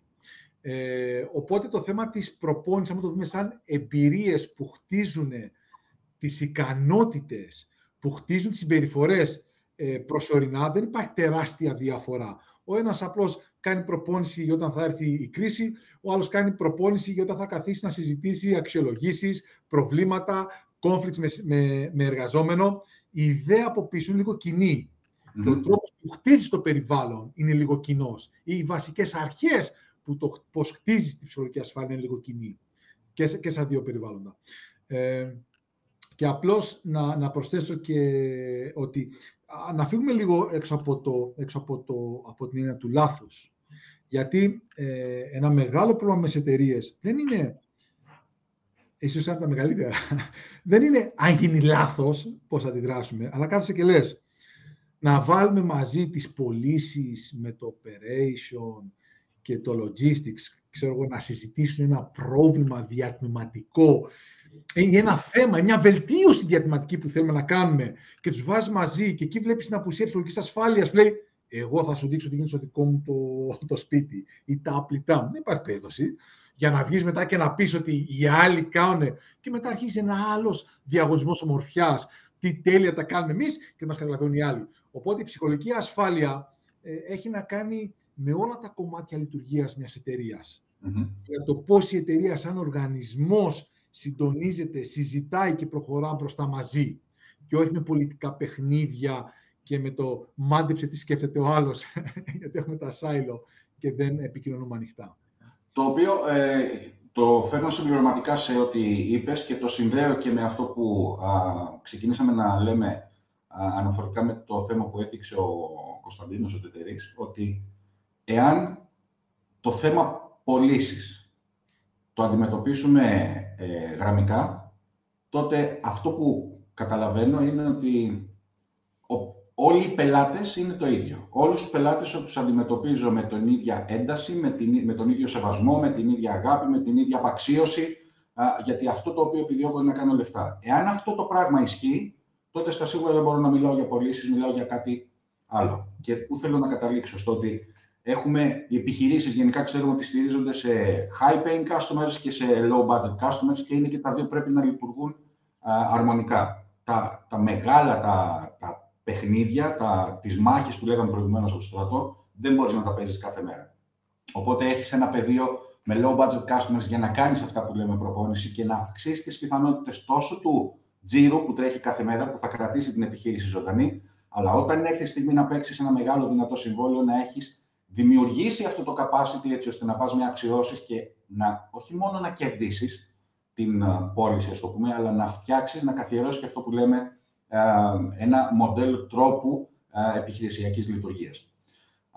Πώς όμως συμμόρφει αυτό το πράγμα έρχεται τώρα και λειτουργεί όταν έχουμε αυτό που σε ρώτησα προηγουμένως, την κανονικοποίηση της παρέκκλησης. Το, το χάιδεψες, έξισες στην επιφάνεια με τα τμήματα κανονικοποίηση της παρέκκλησης. Εμείς έτσι το κάνουμε εδώ. Τι στην ευχή, τι στην ευχή γίνεται με αυτό το πράγμα; Κάνει το Lean Six Sigma από τις μικρές επιχειρήσεις στο Yellow Belt μέχρι το Black Belt. Ε, ε, εμείς, εμείς έτσι το κάνουμε εδώ. Εμείς έτσι το κάνουμε εδώ. Ε, βασικά, ε, αν το σκεφτείς, το, ε, αυτό που αφορά εδώ πέρα είναι πώς μπορείς να επηρεάσεις κάποιον ε, να δει τα πράγματα διαφορετικά. Πώς μπορείς κάποιος να έχει ανοιχτό μυαλό και να πει ας μελετήσουμε αν, αν μπορεί κάποιος να εμπνευστεί κάποιος καλύτερος τρόπος. Ε, αυτό καταρχήν που προσπαθώ ε, να καταλάβω συνήθως όταν βρίσκομαι σε μια εταιρεία, σε μια ομάδα, είναι ποιος ο λόγος που βρίσκομαι εδώ πέρα. Τι θέλω να πω; Ε, αν, αν με έχουν φωνάξει να του βοηθήσουν να λύσουν ένα πρόβλημα που δημιουργεί ε, ή υπάρχει το όραμα ε, να βρούμε ένα καλύτερο τρόπο ή θέλουμε να πάμε σε μια άλλη κατεύθυνση ε, την εταιρεία, τότε μπορώ σχετικά πιο εύκολα να διαχειριστώ το εμείς το κάνουμε έτσι εδώ. Δηλαδή, γιατί το εμείς έτσι το κάνουμε εδώ συνδέεται με ένα πόνο. Το κάνουμε έτσι εδώ, αλλά αυτό τι σημαίνει; Σημαίνει ότι δουλεύουμε υπερορίες, δουλεύουμε με ένταση, ε, γίνονται ε, λάθη, αστοχίες, υπάρχει εκνευρισμός, υπάρχει αψημαχία. Ε, κάθομαι απλώς και πατάω τα πλήκτρα σε ένα πληκτρολόγιο και δεν κάνω τίποτα άλλο. Ε, ο λόγος το να. Δεν υπάρχει λόγος. Δεν μπορείς να το πει στον άλλον ότι πήγε και άλλαξε, δεν με νοιάζει, η αλλαγή είναι καλή. Θα πρέπει να τονίσεις τι πόνο προκαλεί είτε στην εταιρεία, είτε στην ομάδα, στο άτομο, το έτσι τα κάνουμε εδώ. Τι πόνο ή μπορεί να μην δημιουργεί το πόνο, αλλά μπορεί να έχει περισσότερα ωφέλη αν αλλάξει χύψη ωμέγα. Και πολλές φορές, επειδή είσαι ξένος, γιατί να ακούσουν το μόρφι. Μόρφι θα καθίσει εδώ πέρα ένα μήνα, δύο μήνες, τρεις μήνες, σηκωθεί να φύγει μετά. Ο καλύτερος τρόπος για να βοηθήσεις το άτομο τα πράγματα διαφορετικά είναι να τον πάρεις έξω από το χώρο του και να τον πας σε μια άλλη εταιρεία. Okay. Είναι να το πάει στην ίδια εταιρεία, αλλά σε ένα άλλο τμήμα, το οποίο λειτουργεί με διαφορετικό τρόπο. Να το βιώσει, να το δει, να μιλήσει με άτομα που εμπιστεύεται, με άτομα που είναι στο ίδιο επίπεδο, να μιλήσουν τη γλώσσα τους, με τις ανησυχίες τους. Και μέσα από αυτή τη συζήτηση, σιγά σιγά να, τον, να, να αλλάξει σκέψη και αλλάξει νοοτροπία, να είναι τα πράγματα διαφορετικά. Οπότε δεν είναι δουλειά μου, δεν θέλω σαν δουλειά μου ή οποιοδήποτε κάνει αυτή τη δουλειά ότι σώνει και καλά πρέπει εγώ να σε πείσω τα πράγματα διαφορετικά. Εγώ πρέπει να σε βοηθήσω να δεις τα πράγματα διαφορετικά και ίσως δεν είμαι εγώ αυτός ο κατάλληλος. Ίσως είναι ε, κάποιος συνεργάτης, κάποια άλλη εταιρεία κτλ. κτλ. Και εκεί είναι που πάει πολύ το, έχει μεγάλη, ε, αυτό που είπαμε το trial and error. Γιατί κάθε εταιρεία, κάθε άτομο, ο τρόπος με τον οποίο θα τον επηρεάσεις ή θα την επηρεάσεις είναι τελείως διαφορετικός. Ε, φαντάζομαι ότι όταν κάνετε, όταν πάτε σε εταιρείες ε, να δουλέψετε με τα, με τα στελέχη, δεν πάτε, ενώ έχετε μια μεθοδολογία στο μυαλό, δεν πάτε και λέτε θα, κάνω, θα πω ακριβώς τέτοια πράγματα με τον ίδιο τρόπο σε όλες τις εταιρείες. Ανάλογα με τη δυναμική η οποία έχει η ομάδα, ανάλογα με το background, προσαρμόζεται και ανάλογα. Ε, έτσι δεν φαντάζομαι. Δύο πράγματα είναι αυτά που, που ισχύουν, που πρέπει να ισχύουν εν αρχή για να ξεκινήσουμε να συζητάμε την πιθανότητα να πούμε σε μια συνεργασία, το οποίο έχει να κάνει με εκπαίδευση όπου εξετάζουμε τους uh, πραγματικούς και εκδηλωμένους στην πράξη δείκτες συμπεριφοράς, το οποίο γίνεται μέσα από την εκπαίδευση τα ξέρουμε ως KPIs δικτών συμπεριφοράς. Πλέον είναι Key Behavioral KPIs. Και το δεύτερο πράγμα που πρέπει να συντρέχει, να υπάρχει, είναι ε, το, να, το, το να, να, μπορούμε να μπούμε στη διαδικασία να εξετάσουμε μαζί, να δούμε βελτιστοποιήσεις, τροποποιήσεις που να έχουν να κάνουν εστιάζοντας στα, στα meeting. Ο τρόπος με τον οποίο γίνεται τα meeting δηλώνει πάρα, πάρα πολλά πράγματα. Ε, φανερώνει ε, παθογένειες, φανερώνει αδυναμίες, αλλά το σημαντικότερο που μπορούμε να εντοπίσουμε και να αναδείξουμε μέσα από τα meeting, παρακολουθώντας τα meeting σαν observers απ' έξω, είναι που υπάρχουν ισχυρά σημεία τα οποία α, μένουν στον πάτο λόγω του, αυτό που το λέμε στα human factors, το λέμε group think. Α, επειδή υπερισχύει το να τονίσουμε, να βρούμε το αρνητικό, να δούμε ποιος φταίει, γιατί έγινε το λάθος και όλο αυτό που βάλαμε προηγουμένως στο πλαίσιο του lessons identified. Ε; Δεν είναι lesson, δεν επιμένω κάθετα. Ε, οπότε, ναι, αυτός είναι ε, ο τρόπος με τον οποίο λειτουργούμε, ε, πλέον δουλεύοντας με, με τις επιχειρήσεις. Ε, μου άρεσε το lesson identify που ανέφερες, γιατί στα παραδείγματα που έφεραμε σε στο εξωτερικό, του είπα υπάρχουν δύο κατηγορίες lessons. Το lessons learned, θα πείτε lessons learned εφόσον μπορείτε να δείξετε τι διαφορετικό κάνετε, τι δράση πήρατε και πώς αλλάξατε τα πράγματα με βάση το μάθημα. Mm-hmm. Αν δεν αλλάξει τίποτα, θα το λέτε lesson missed. Για να, για να, υποδηλώσει, για να κάτι αρνητικό. Είναι waste of time. Έχασα χρόνο. Δηλαδή, το, το γεγονός ότι έμαθα αλλά δεν άλλαξα, δηλαδή, πού είναι η αξία; Πού είναι η αξία να πεις ότι έγινε κάτι, δεν λειτουργήσε σωστά, έμαθα από αυτό, αλλά δεν έχω αλλάξει τίποτα. Είναι λίγο περίεργο, λίγο αντιφατικό. Οπότε θα το λέτε πλέον lesson missed, ε, γιατί δίνοντας κάποια αρνητική χρειά, ελπίζω ότι θα τους οθήσει περισσότερο να πάρουν δράση και να μην τα αφήσουν τα πράγματα στο, στο να μην τα αφήσουν έτσι όπως ήταν. Ε, ε, και βασικά ε, φαντάζομαι, σκέφτομαι τώρα πώς μιλήσει η ψυχολογική ασφάλεια και το trust. Ένα σημαντικό κομμάτι σε αυτά τα οποία συζητάμε που κρύβεται από πίσω, γιατί μιλήσαμε για το leadership κτλ. Είναι η συνέπεια. Πόσο consistent και συνεπής είσαι. Γιατί αν έχω έναν ε, διευθυντή μια διευθύντρια, η οποία είναι erratic. Τη μια μέρα λειτουργούμε με α τρόπο, την άλλη μέρα λειτουργούμε με β. Δηλαδή απρόβλεπτος ή απρόβλεπτη συμπεριφορά. Αυτό δεν μπορεί να δημιουργήσει ψυχολογική ασφάλεια. Δεν μπορεί να δημιουργήσει εμπιστοσύνη. Οπότε, όταν καθορίσεις την αυτό το οποίο θες να πετύχεις, ναι. όταν θέλεις να πεις, ξέρεις, να πάω από το Α στο Β, πρέπει σαν leader, σαν manager, η συμπεριφορά σου να έχει κάποια συνέπεια. Mm-hmm. Γιατί Μόλι φύγει, έστω και λίγο, είναι σαν να μηδενίζεται το ρολόι και πρέπει να ξεκινήσει από την αρχή για να χτίσει την ασφάλεια κτλ. Οπότε η συνέπεια ανάμεσα στα λόγια και στις πράξεις σε βάθος χρόνου είναι σημαντικός παράγοντας για, για να μπορέσεις να χτίσεις την κουλτούρα την οποία χρειάζεσαι. Σοβαρά ζητήματα θα, θα, θα μας απασχολούν για, για καιρό. Ωστόσο, επειδή είναι ένας κύκλος που δεν κλείνει ποτέ και ήδη έχουμε καλύψει 45 λεπτά ε, συζήτησης επάνω στο, στο θέμα και στην καινούργια μας συνεργασία, φέρνοντας δηλαδή ουσιαστικά κοντά τους κόσμους των, του Lean Six και των Human Factors. Άρα να μιλήσουμε λίγο για α, πρακτικά ζητήματα. Τι μπορούν όσοι μας εμπιστεύτηκαν σήμερα και είναι μαζί μας εδώ. Πρώτα απ' όλα να ξεκαθαρίσουμε, να το κάνουμε όσο πιο απλό γίνεται. Μία επιχείρηση που έχει 6 έως 10 άτομα προσωπικό μπορεί να εκπαιδευτεί στο Yellow Belt ε, Human Factors που είναι η αφετηρία της συνεργασίας μας. Έχει αξία έτσι όπως το ξέρεις, όπως έχεις την εμπειρία σου και από τις μεγαλύτερες επιχειρήσεις. Ε, σε ευχαριστώ για την υπενθύμηση, γιατί ξεκινήσαμε να μιλάμε για SME εταιρείες και καλύψαμε πολλά πράγματα, αλλά δεν καλύψαμε το κομμάτι αυτό. Ε, αυτό που ανέφερα στην αρχή είναι ότι δεν αφορά το αν μπορεί να κερδίσει, είναι πώς θα το εφαρμόσει και πώς θα το προσεγγίσει. Mm-hmm. Συνεπώς, όταν, όταν να, να βάλω διαφορά μεταξύ μεγάλης και μικρής εταιρείας, ωραία. Όταν υπάρχει μια μεγάλη εταιρεία, ε, σημαίνει ότι ε, μπορείς πιο εύκολα να βρεις άτομα σε διάφορα επίπεδα που μπορούν 30-40% του χρόνου τους ή άμα χρειάσει και όλο τον χρόνο τους να βγουν από τη δουλειά και να δουλέψουν πάνω σε βελτιώσεις. Οπότε παίρνεις πολλά άτομα και, και κυρίως από shop floor πρώτο επίπεδο και δεύτερο επίπεδο ε, εργασίας, που κάνουν τη δουλειά να τα εκπαιδεύσεις και να αφιερώσουν χρόνο να βελτιώσουν τα πράγματα. Όταν πας σε μια μικρή εταιρεία, δεν έχεις αυτή τη δυνατότητα. Δηλαδή, σε μια εταιρεία, πες, είμαστε 10 άτομα, αν αφαιρέσεις δύο άτομα από την παραγωγή, από το soft floor, για πεις θα πάει για εκπαίδευση, το ερώτημα το οποίο τίθεται είναι η μισή εταιρεία δεν θα λειτουργήσει τότε. Κάτσε μισό λεπτό. Δεν, δεν, δεν είναι εφικτό να πάρω δύο-τρία άτομα να εκπαιδεύσω. Ε, οπότε, σε αυτή την περίπτωση, το μοντέλο το οποίο κάνεις είναι έχεις μια διαφορετική προσέγγιση σχετικά με το ε, ποιους θα εκπαιδεύσεις.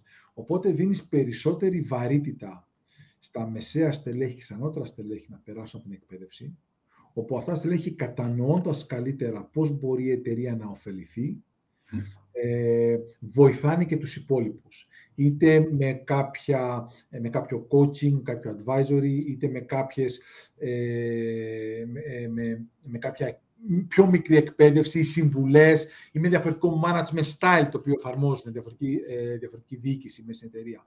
Συνεπώς, εκεί πέρα στις μικρότερες εταιρείες πρέπει να είσαι και πολύ πιο ε, να έχεις μεγαλύτερη καθαρότητα. Τι θες να πετύχεις; Okay. Να πετύχεις όχι 10 πράγματα. Μια εταιρεία με 3.000 κόσμο μπορεί να βάλει 10 πράγματα ε, ή 5 πράγματα στο τραπέζι. Αλλά πεις, OK, στους επόμενους 3 με 6 μήνες, 9 μήνες, ποιο είναι το πιο σημαντικό πράγμα το οποίο θες να αλλάξεις και στο οποίο μπορεί να σε βοηθήσει το Human Factor Lean Six Sigma.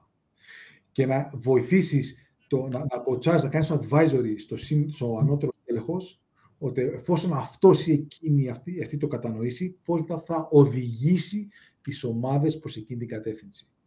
Ε, συνεπώς έχει λιγότερα άτομα τα οποία εκπαιδεύονται, γιατί δεν μπορούν να πάνε όλοι σε εκπαίδευση, και στοχεύεις κυρίως σε ανώτερα στελέχη, όπου αυτά εφόσον έχουν, έχουν καθορίσει το στόχο και έχουν καθορίσει είναι το πιο σημαντικό, τους βοηθάς μετά πώς να κατευθύνουν τις ομάδες σου ανάλογα. Ωραία. Και αυτή είναι τεράστια διαφορά. Άρα λοιπόν αυτό που λες είναι ότι ε, για τις ε, μικρότερες σε, σε μέγεθος επιχειρήσεις, ότι ένα ιδεατό σενάριο είναι να εκπαιδευτεί κάποιος ή κάποιοι μέσα από την επιχείρηση όπου να μπορεί να έχει ξεκάθαρη εικόνα ως προς το implementation των εργαλείων της μεθοδολογίας Lean Six Sigma και, και των Human Factors, να μπορεί να επικοινωνεί ε, την, την αλλαγή της κατεύθυνσης και από εκεί και πέρα είτε μέσα στα πλαίσια της συμβουλευτικής outsourcing να μπορεί μέσα από συνεργασία που θα υπάρχει για παράδειγμα με σένα και με μένα να κρατάει τον στόχο track και να επιταχύνει προς, να, προς το να φτάσει προς το επιθυμητό αποτέλεσμα. Σωστά το κατάλαβα. Ναι, και να το κάνουμε, και να το κάνουμε λίγο πιο πρακτικό. Αν πούμε για παράδειγμα ότι είναι μια εκπαίδευση 40 ώρες, λέμε τώρα, ε, ενδεικτικά, έτσι, είναι 40 ώρες εκπαίδευση. Ε, μπορεί το ένα άτομο να παρακολουθήσει ε, 40 ώρες εκπαίδευση, το πιο ανώτερο στέλεχος, για το Human Factor Lean Six Και μετά αυτό το οποίο κάνεις είναι, μπορείς να εντοπίσεις και να πεις, ξέρεις, από αυτά τα εργαλεία, για τα προβλήματα τα οποία έχω, αυτό που θέλω να πετύχω, τα πιο σημαντικά εργαλεία είναι 1, 2, 3. Ωραία.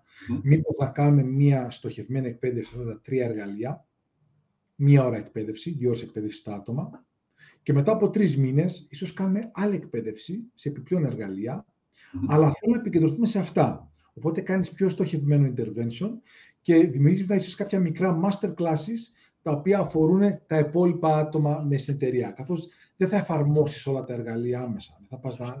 Αλλά έχοντας τη γνώση και θέτοντας την κατεύθυνση εταιρεία, μπορεί το ανώτερο στέλεχος να αποφασίσει ποια από αυτά τα οποία έχει μάθει είναι στους επόμενους τρεις μήνες τα πιο σημαντικά εργαλεία για την ομάδα του και να κάνουμε να κάνεις πιο στοχευμένες πιο στοχευμένες εκπαιδεύσεις. Και επίσης, ο δεύτερος παράγοντας είναι ότι στις μικρότερες εταιρείες ε, πας πολύ πιο αργά σε ανώτερες ζώνες εκπαίδευσης. Αυτό που έχεις αναφέρει στην αρχή, έχουμε κίτρινη ζώνη, έχει πράσινη ζώνη, έχει μαύρη ζώνη. Σκοπός δεν είναι να πάμε γρήγορα στη μαύρη ζώνη. Σκοπός είναι πώς καλύπτουμε περισσότερα άτομα στις χαμηλότερες ζώνες. Γιατί αυτό θα μας δώσει ήδη πάρα πολλά εργαλεία τα οποία μπορούμε να χρησιμοποιήσουμε για να βελτιώσουμε ε, τις λειτουργίες. Πάρα, πάρα πολύ.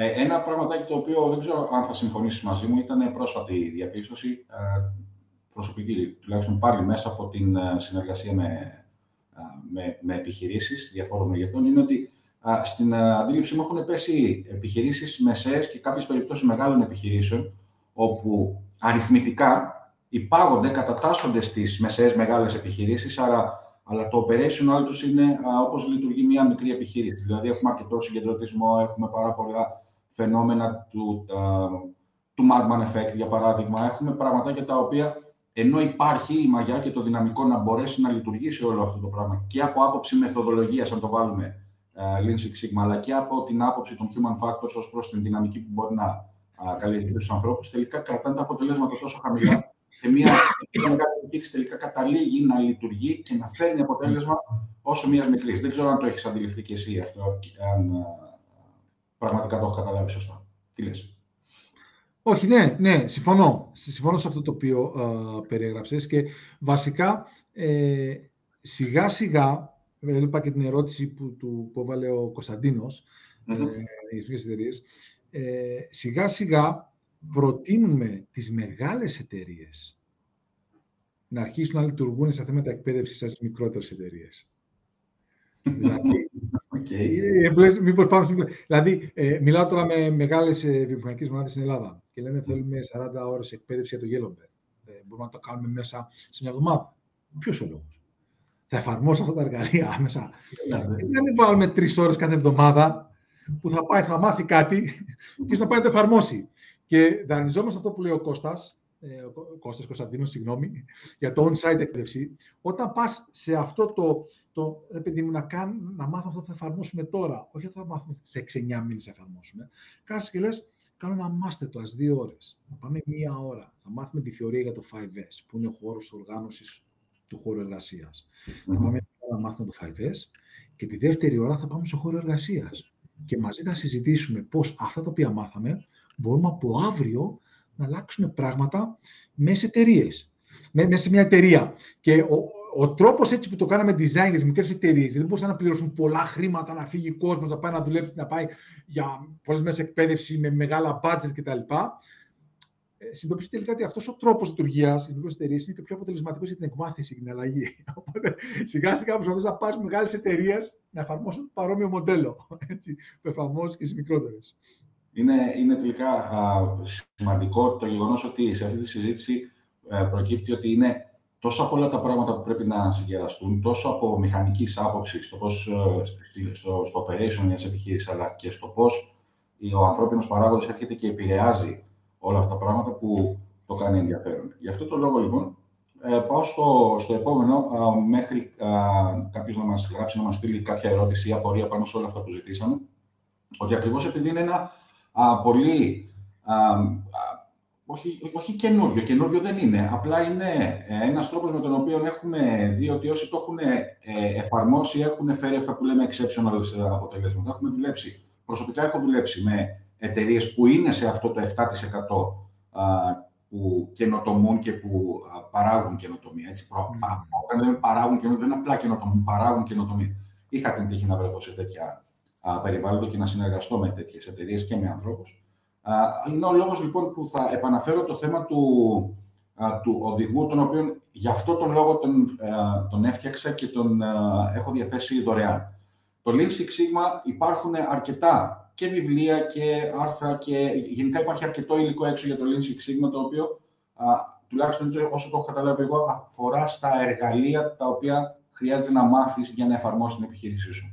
Αυτό που σας δίνουμε μέσα από αυτή τη συνεργασία με τον Μόρφη είναι το πόσο πιο καλά μπορείτε να τα αξιοποιήσετε και ο οδηγός έρχεται να κάνει ακριβώς αυτή τη δουλειά. Εάν πραγματικά θέλετε να δείτε με, ε, πόσα περισσότερα, πόσα καλύτερα πράγματα μπορείτε να καταφέρετε στην προσπάθεια να εφαρμόσετε αυτές τις ιδέες και τις πρακτικές, θα σας τον ξαναστείλουμε πάλι στο κλείσιμο αυτού του webinar με ένα email. Κατεβάστε τον, διαβάστε τον. Έχει πάρα, πάρα πολλά πρακτικά παραδείγματα μέσα, έχει case studies, έχει ε, πράγματα τα οποία μπορείτε να εφαρμόσετε την, ε, την επόμενη ε, στιγμή.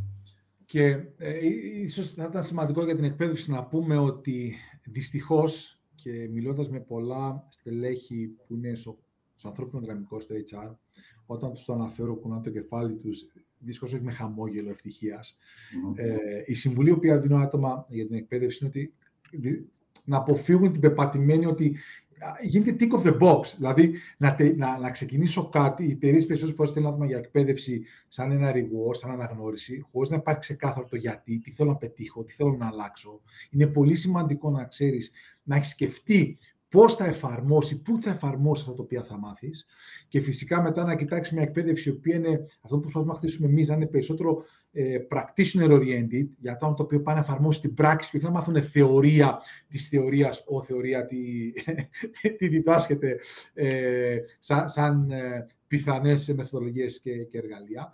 Και εφόσον γνωρίζεις το πώς, θα, το πώς θα το εφαρμόσεις, να φέρεις και ένα πρόβλημα το οποίο θα, θα χρησιμοποιήσεις. Οπότε το γιατί κάνουν την εκπαίδευση είναι πάρα πολύ σημαντική. Το γεγονός ότι η εκπαίδευση να είναι, να είναι περισσότερο practitioner και όχι theoretical ε, oriented είναι, είναι αρκετά σημαντικό. Και από εκεί και πέρα, συνήθως αυτό που προτείνουμε και στα άτομα, γιατί είναι κάτι που το έχουμε συζητήσει και εμείς, είναι ότι ε, μην το δεις σαν ε, 100 meter race. Και ξεκίνησα Δευτέρα, το Παρασκευή, έδωσα εξετάσει πέρα πιστοποίηση. Δείτε το, ε, άμα κάνεις για αυτή την εκπαίδευση, δεν κάνεις για λάθος λόγο. Η εκπαίδευση πρέπει να είναι σε βάθος χρόνου, ώστε να μπορείς να μαθαίνεις ένα μικρό κομμάτι, να, να σκέφτεσαι, να εφαρμόζει, να πειραματίζεσαι, να ζητάς feedback mm-hmm. και μετά να μάθεις κάτι καινούριο. Και φυσικά, εφόσον υπάρχει δυνατότητα, αυτό που προτείνουμε κυρίως και με εταιρείες που συνεργαζόμαστε, πρέπει να υπάρχει και ένα coaching αργότερα.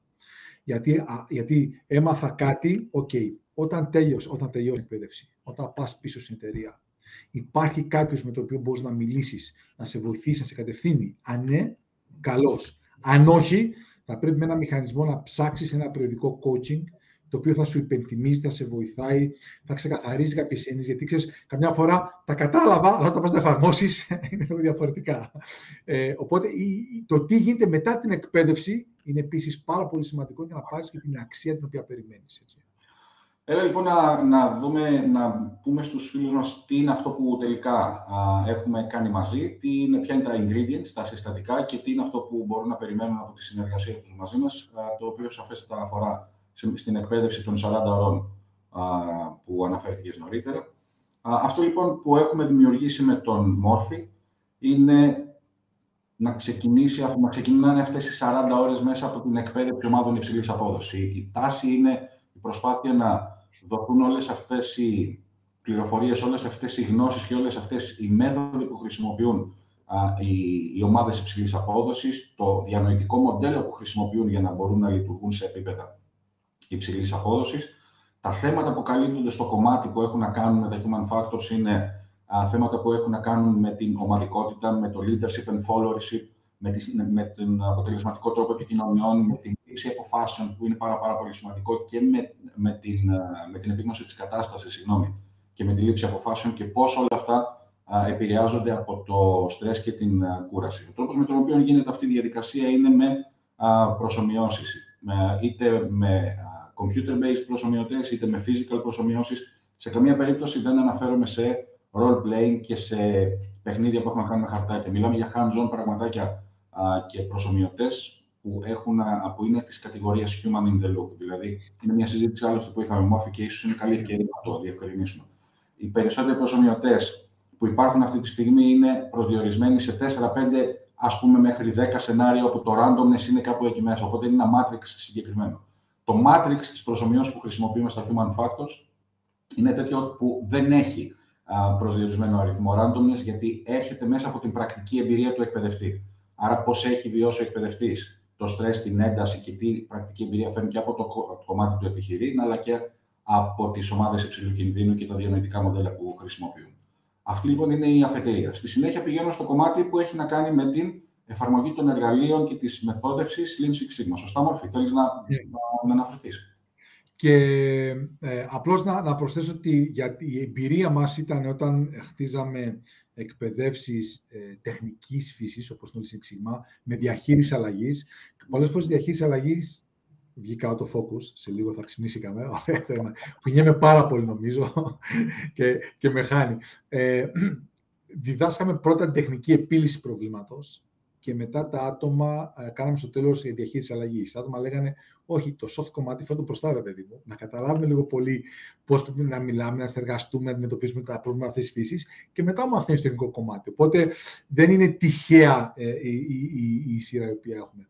Ε, στο, στο, στο, κομμάτι, το, στο δικό, μας, το δικό μας κομμάτι το οποίο κάναμε και ήταν πολύ σημαντικό είναι και ίσως ε, θα ήταν καλό να το διευκρινίσω. Αν πάει κάποιος και δει ε, πρόγραμμα εκπαίδευσης ε, Yellow Belt. Ε, κάνω πολλά στην Ελλάδα με διάφορους οργανισμούς και σε εταιρείες. Πολλές φορές θα δουν 40 ώρες για κίτρινη Το πρώτο επίπεδο, 40 ώρες εκπαίδευση. Θα δουν ότι, ότι η μισή εκπαίδευση, για μας περίπτωση, είναι κίτρινη ζώνη. Θες να σκέφτεται ο κόσμος, ρε παιδί μου, χάνουμε πράγματα. γιατί, γιατί μόνο 20 ώρες θα μιλήσει ο για την κίτρινη ζώνη και όχι 40 ώρες που έχει κάνει π.χ. με τον τάδε οργανισμό με την κάθε εταιρεία εφαρμόζοντας ε, τη μεθοδολογία, τις μεθοδολογίες αυτές για, από, το, από το 2003 και μετά, θα κλείσω σχεδόν 20 χρόνια ε, του χρόνου, συνειδητοποιείς λίγο πολύ αυτό που είπαμε το γυμναστήριο. Πας, έχει μέσα 50 εργαλεία, ε, θα χρησιμοποιήσουν ε, από τα 50 εργαλεία τα 10 σε όλη τη ζωή, και σε προσωπική ζωή και σε επαγγελματική ζωή, εφαρμόζουν παντού, θα εφαρμόσουν τα άλλα εργαλεία πάρα πολλές φορές επαγγελματική ζωή να λύσουν προβλήματα χύψη ωμέγα, αλλά ναι. τα μισά εργαλεία και παραπάνω, ε, είτε θα τα εφαρμόσουν μια φορά τα τρία χρόνια, είτε και ποτέ. Ήμουν σε μια πολύ μεγάλη βιομηχανική μονάδα στην Ελλάδα και λέω για αυτό το εργαλείο που αφιερώνουμε ε, τέσσερις μέρες εκπαίδευση, κάθε πότε το εφαρμόζεται. Και μου πάνε ακριβώς μια φορά τα τρία χρόνια. Και μάλιστα το άτομο μου είπε, επειδή ε, δεν μπορείς να χτίσεις capability και ικανότητες, όταν είναι να το εφαρμόσουμε, ε, δεν, δεν το κάνει η ομάδα, η τοπική, το κάνει ε, η συγκεκριμένη με κάποια εξωτερική βοήθεια, πιθανόν να χρειάζεται. Οπότε αυτό το οποίο κάναμε είναι ότι... Είδαμε όταν, όταν πρέπει να, να περάσουμε ISO, εννοείς; μην, μην, μην ανοίγουμε πληγές τώρα, κατάλαβε. Μην ανοίγουμε πληγές, θα μιλάμε άλλα τρία χρόνια, τέσσερα. Λοιπόν, οπότε, οπότε αυτό το οποίο κάναμε, είπαμε ότι ποια είναι αυτά τα εργαλεία για τα επόμενα δύο με τρία χρόνια επαγγελματικά και η προσωπική ζωή, τους φτάνουν να λύσουν σχεδόν ό,τι πρόβλημα θέλουν να λύσουν. Και εκεί επικεντρωνόμαστε. Δηλαδή, δεν αφορά ποσότητα, αφορά αυτά τα οποία χρειάζεται με καλή ποιότητα. Συνεπώς, χτίζουμε βασιζόμενη στη μεθοδολογία πάνω σε οποία είναι το λύση ξύμα και βοηθάει λίγο να σκεφτεί δομικά ότι πρώτα πρέπει να ορίσουμε το πρόβλημα, να το μετρήσουμε, να δούμε λίγο τι μέγεθος έχει, ποιοι είναι τα root causes, οι πραγματικές αιτίες που δημιουργούν το πρόβλημα, πώς μπορώ να βελτιώσω και πώς μπορώ να τα διατηρήσω, τη λύση, βλέποντας αυτά τα πέντε βήματα σχετικά με την επίλυση του προβλήματος, ποια είναι τα εργαλεία τα οποία είναι τα πιο σημαντικά και αυτά τα οποία θα χρησιμοποιήσουν κατά κύριο λόγο. Και εκεί πέρα επικεντρωνόμαστε πάρα πολύ ε, σε αυτά τα εργαλεία ε, και αυτό σιγά σιγά αυτό που είπα τις μεγάλες εταιρείες, πάμε σαν να σε μικρές, το ίδιο κάνουμε σε μεγάλες εταιρείες. Λέμε, παιδιά, να ξεκαθαρίσουμε, αφήστε 40 ώρες. Δεν ξέρω αν θα είναι 40, 30, 20. Ποια εργαλεία θα χρησιμοποιήσετε. Οπότε, στο δεύτερο μισό θα έχουμε τα εβδομαδιαία μαθήματα. Κάθε εβδομάδα θα καλύπτουμε ένα συγκεκριμένο κομμάτι. Ε, θα περιμένουμε τα άτομα να μπορούν να πηγαίνουν να εφαρμόζουν κάποια από αυτά ή να σκέφτονται πώς μπορούν να τα εφαρμόσουν. Θα, θα δώσουμε πρόσβαση μια πλατφόρμα να μπορούν να ανεβάζουν τις ασκήσεις οι οποίες έχουν κάνει. Θα φτιάξουμε ένα community που καθένας θα μπορεί να συζητάει πώς σκέφτεται, σαν ομάδα να συζητήσουν πώς εφαρμόζουν τα εργαλεία για να λύσουν τα προβλήματα και να να βοηθάει ο ένας τον άλλον. Και αυτό το οποίο ελπίζουμε μετά από τέσσερις εβδομάδες, προς το τέλος, να έχουμε φτιάξει αρκετή ικανότητα, αρκετές ικανότητες σε, σε το καλό επίπεδο και ένα καλό community, ένα καλό σύνολο το οποίο μπορεί να αλληλοϊποστηριχτεί, ώστε ε, να υπάρξει και η, σε βάθος χρόνου η αξία η οποία αναμένουμε να πάρουν τα άτομα από την εκπαίδευση αυτή. Okay. Αν λοιπόν θα διαμορφώναμε κάπως την υπόσχεση, συμφωνήσω ότι θα ήταν κάπως έτσι, ότι μετά από αυτή την εκπαίδευση θα μπορείτε να κάνετε και τα meeting και τα short-term meetings, αλλά και το ξεκίνημα, των τελείωμα των, των briefing σας, των meeting σας, με μεγαλύτερη αποτελεσματικότητα, με μεγαλύτερη διαφάνεια, με το transparency που λέμε και σε πλαίσια που να προάγουν την καινοτομία και το κάθε επόμενη φορά να χρησιμοποιώ στοιχεία από το προηγούμενο, να τα εφαρμόζω στο επόμενο και να α, καινοτομώ. Αυτή είναι η υπόσχεση overall. Τώρα με τσιγκλίζεις. Όχι, γιατί το λέω. Όταν ξεκινάω την εκπαίδευση, ε, βάζω δύο εικόνες. Ναι. Βάζω την εικόνα του γυμναστηρίου, ε, ενός γυμναστήριο, και βάζω την εικόνα με μια κοπέλα κρατά μια κιθάρα. Ωραία. Και αυτό που λέω τα άτομα είναι ότι ε, τι θα έχουμε πετύχει στο τέλος του έτους, ε, έτους, ο, πήγα, πήγα πανεπιστήμιο, τι θα έχουμε πετύχει στο τέλος της εκπαίδευσης, εξαρτάται από αυτές τις δύο εικόνες και πώς θα τις εφαρμόσετε αυτές τις δύο εικόνες. Τι εννοώ; Ε, στο γυμναστήριο πήγαινα παλιά. Θυμάμαι ότι ήμουν στη Θεσσαλονίκη, κάθε μέρα γυμναστήριο. Το σώμα γυμναζόταν, έβλεπα τα αποτελέσματα. Βελτιωνόμουν. Μπορούσα να κάνω πράγματα που δεν μπορούσα να κάνω πιο πριν. Κάποια χρόνια μπροστά στην Αγγλία, πάω με τον κολλητό μου στο γυμναστήριο, καλοκαιράκι, Wimbledon, τέννη. Ε, βλέπουμε, αμάν, ο, παίζει ο Σάμπρας με τον Αγκάση ξαπλωμένοι στο δάπεδο με τηλεόραση πάνω, τρεις ώρες να βλέπουμε τέννη. Θεωρητικά κάναμε κοιλιακούς, αλλά είμαστε ξαπλωμένοι τρεις ώρες πάμε τέννη. Τελειώνει από τρεις μισή ώρες ο αγώνας, σηκωνόμαστε πιασμένοι, γιατί είμαστε καρισμένοι στο πάτωμα, σηκωνόμαστε, φεύγουμε. Και σαν δύο παραδείγματα, εγώ ήμουν στο γυμναστήριο τρεις ώρες. Στο ένα είδα αποτέλεσμα, στο άλλο δεν είδα αποτέλεσμα. Okay. Οπότε, ε, το, το τι πετυχαίνει κάποιος ε, έχει, έχει από μια το τι θα φέρει ο εκπαιδευτής, από την άλλη έχει το τι επίπεδο προσπάθειας, συμμετοχής, ενεργής συμμετοχής, θα έχει μέσα σε σεμινάρια εκπαιδεύσεις το άτομο. Αν συμμετέχει, ρωτάει, αφισβητεί, εξακριβώνει, ε, θα πάρει αξία. Αν έρχεται και παράλληλα απαντά email, γιατί πιστεύει θα δει μετά ένα record και θα καταλάβει, δεν θα δει αξία. Οπότε αυτό το οποίο περιμένουμε για να πετύχουμε αυτό το οποίο λες, πρέπει να κάνουμε εμείς κάτι, αλλά περιμένω κάτι και από τους εκπαιδευόμενους. Περιμένω ενεργή συμμετοχή, το πρώτο κομμάτι. Και το δεύτερο έχει να κάνει με την κιθάρα που για κάποια χρόνια ταλαιπωρούσα τα αυτιά των γονιών μου μαθαίνοντα κλασική κιθάρα. Ε, ποιο είναι το πρόβλημα της κιθάρας; Έχει να κάνει το γεγονός ότι αν δεν κάνεις εξάσκηση, για μα τίποτα. Οπότε, το να σου μάθω εγώ πώς να εφαρμόσω το 5S που είπαμε πιο πριν, χώρο οργάνωσης εργασίας, να σου μάθω το ψαροκόκαλο, το fishbone, πώς κάνουμε, πώς κάνουμε brainstorming, να βρούμε πιθανές αιτίες για ένα πρόβλημα. Και εσύ δεν πας να το εφαρμόσεις δύο-τρεις φορές. Να το μάθεις καλύτερα, ε, να το εντρυφήσεις. Ε, πάλι αποτέλεσμα δεν θα δεις. Οπότε έφερα την άλλη όψη του νομίσματος, για αυτό mm. κλίσεις. Η πρώτη είναι ότι θα φέρουμε εμείς, πρέπει να φέρουμε ποιότητα, πρέπει να φέρουμε εμπειρία, πρέπει να φέρουμε καλό υλικό, πρέπει να φέρουμε ε, παραδείγματα, ε, για να δούμε όμως το αποτέλεσμα και να νιώσουμε κι εμείς καλά ότι φέρουμε και βοηθάμε τα άτομα. Είναι και η άλλη πλευρά του νομίσματος θα πρέπει να υπάρχει ενεργή συμμετοχή και θα πρέπει, και αυτό το χτίσαμε εβδομαδιαία, δεν το χτίσαμε συνεχόμενες μέρες, το χτίσαμε εβδομαδιαία, να υπάρχει και η εφαρμογή αυτών των οποίων μαθαίνουν ε, στην καθημερινή του ζωή. Ωραία. Και αν τα κάνουμε αυτά και, τα, και τις δυο νομίσματος, τότε μπορούμε να δώσουμε την υπόσχεση την οποία ανέφερες πιο πριν. Όλα αυτά με το τρίτο στοιχείο που έρχεται εκτός από το γυμναστήριο και την κιθάρα, έρχεται και τα παραδείγματα του να μην ξεχνάμε ποτέ ότι όσο καλοί και αν είμαστε, όλοι μας, συμπεριλαμβανομένου του εμού και του μόρφη, όσο καλοί και αν είμαστε, πάντα υπάρχει πιθανότητα να κάνουμε λάθος. Κάνουμε 3 έως 6 ένα ώρα. Θυμηθείτε την περίπτωση του Κώστα Ηλιάκη, του Normal Planting, του, το, τα αεροπορικά ατυχήματα που γίνονται. Ήταν ένα χαρακτηριστικό που α, έγινε αεροπορικό ατύχημα και ο πιλότος του αεροσκάφους ήταν α, ένας πιλότος με πάρα πολύ μεγάλη εμπειρία και όταν η εταιρεία ζήτησε τον πραγματογνώμονα να είναι αυτός, του είπαν, ξέρεις κάτι, ε, ο πραγματογνώμονας που θα θέλαμε για το ατύχημα ήταν ο πιλότος της, ε, της πτήσης. Οπότε με χαμηλούς τόνους και χωρίς ε, να α, πετάμε στα, στα σύννεφα, εφαρμόζοντας ωραίες πρακτικές, ωραίες μεθόδους δοκιμασμένες στο πέρασμα του, του χρόνου, α, πάμε να καταφέρουμε πραγματάκια τα οποία θα μας κάνουν πιο χαρούμενους, γιατί έτσι κι αλλιώς η κατάσταση είναι δύσκολη. Πότε ξεκινάμε την εκπαίδευσή μας; Νομίζω είναι προγραμματισμένη για την επόμενη εβδομάδα. Λίγο παραπέρα. Μάιο, Μάιο. Μάιο. Στο κλείσιμο θα, θα στείλουμε τις ημερομηνίες που είναι προγραμματισμένες οι επόμενες ε, εκπαιδεύσεις. Θα σας ξαναστείλουμε φυσικά τον δωρεάν οδηγό για όσους δεν προλαβαίνουν, όσους δεν κατάφεραν μέχρι στιγμής να τον ε, αποκτήσουν, προκειμένου να έχετε μια καλύτερη άποψη και εικόνα του τι να περιμένετε από όλο αυτό που φτιάξαμε με το Μόρφι.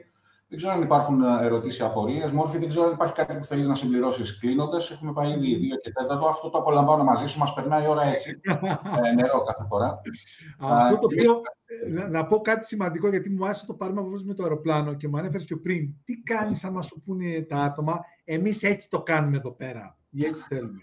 Αυτό που θα έλεγα, επειδή είχα το αεροπλάνο, θα έλεγα. Θα, μπορείς να ρωτήσεις το άτομο, πας να ανέβεις στο αεροπλάνο. Ωραία, την ώρα που ανεβαίνεις στο αεροπλάνο να πετάξεις, σου λέει η αεροσυνοδό, ξέρεις, ε, υπάρχουν κάποια πρωτόκολλα, ποιο είναι ο καλύτερος τρόπος για να συμβούν κάποια πράγματα, πώς μπορούμε να βελτιώσουμε τις λειτουργίες μας.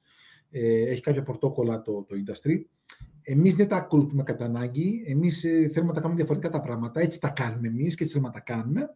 Εσύ θα ανέβαινες, στο αεροπλάνο δεν θα ανέβαινες. Εγώ στο αεροπλάνο δεν θα ανέβαινα. Δηλαδή μου τι θα πει έτσι που το κάνουμε εμείς εδώ. Γίνεται μες στον τρόπο. Ακολουθείτε τα πρωτόκολλα. Έχει ένα δομημένο τρόπο να βελτιώνουν τα πράγματα. Γιατί εγώ φοβάμαι τώρα. Ή ο γιατρός. Δεν ξέρω τι λένε. Εγώ έτσι το έκανα. Κάτσε έτσι το έκανα πριν 20 χρόνια. Μισό λεπτό. Η ιατρική έχει αλλάξει. Θα με κάνεις επέμβαση στην καρδιά που σε πριν από 20 χρόνια; Ευχαριστώ. πάω σε άλλο γιατρό. Πώ θα δει και έτσι. Ακριβώς, ακριβώς. Λοιπόν, με αυτά και με αυτά φτάσαμε στο τέλος για σήμερα.